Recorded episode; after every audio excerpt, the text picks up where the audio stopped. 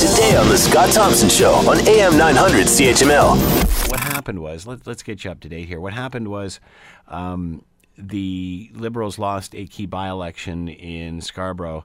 And then the next day, uh, Kathleen Wynne spoke up and said, "Gee, I, I, get, I think people are. I'm hearing people are upset about electricity rates." Uh, of course, everybody thought that was going to that riding the the election was all going to be about sex ed curriculum. Apparently not. The number one issue in the Scarborough by-election was soaring electricity rates. So much so that she spoke out the next day and said, uh, the, "Clearly, th- this is an issue." And then the next day, prorogue government. So now we have the new uh, wipe the slate clean and start over. And you know, if um, if if when we went from Premier McGuinty to Premier Wynne with the same old people and crap involved, if that was taking an old car and painting it, what this is doing is taking that old car that's been repainted and now just touching it up with a spray bomb. Uh, she said they're going to cut the provincial portion of the a, uh, of the HST on the electricity bill, which will, uh, I guess, reduce the average person in Ontario's rate 130 bucks. I think that's what it went up this month, didn't it?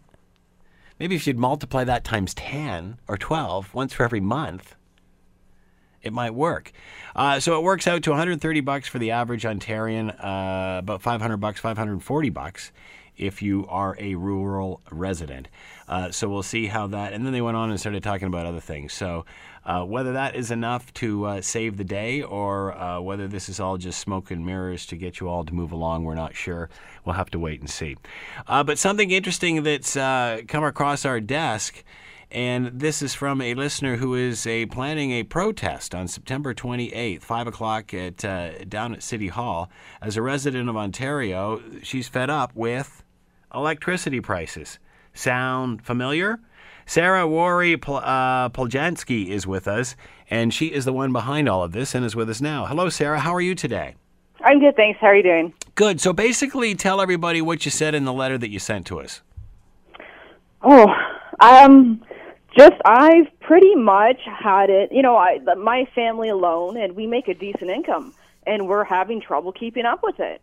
And I'm only imagining what people with you know coming from lower economic households, how are they paying for this? We're losing industry because they don't want to pay these energy bills. Small business owners are faced with these high, you know, costs for energy, which then affects, you know, whatever they are making with their profits, having troubles paying themselves and their staff. So how are they going to, you know, give more employment opportunities? How is anyone going to start a business if they can't afford that stuff? And, and it's killing the province and it's hurting people. It's hurting everybody. It's a systemic issue and something has to be done. Um, and you're certainly doing that, and we'll talk about that a bit more. But let me play devil's advocate with you because obviously you represent the typical uh, Ontario family here. Um, don't you want a green planet for your kids? Don't you want to save the planet? This all costs money. Well, my thing is, is you can only toot that horn for so long. Okay, I don't think there is one single person, even at the most far right wing, that say, no, let's just kill the planet. I don't care. You know, it's all about me. I want money. At the end of the day, this Green Energy Act, why are there people being subsidized, given money to buy million dollar Porsche 918 Spiders? This is things that these Green Energy Acts are going towards. Now, I can't afford a Porsche. Can you afford a Porsche? How You're- many people in Hamilton are driving Porsches and are getting these subsidies to buy some of these so-called green electric cars? So you're talking These about the this. things. You're talking about the subsidies that the government offers to allow you to buy a electric vehicle. Yeah. So these are things that are these green. We're saving the planet.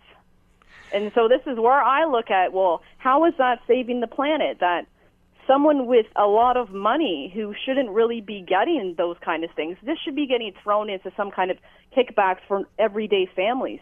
People wanting to start small businesses and help employ people to get them, you know, working and revenue and generate more taxes for more programs and more relief. Want to hear more? Download the podcast on iTunes or Google Play and listen to The Scott Thompson Show weekdays from noon to 3 on AM 900 CHML.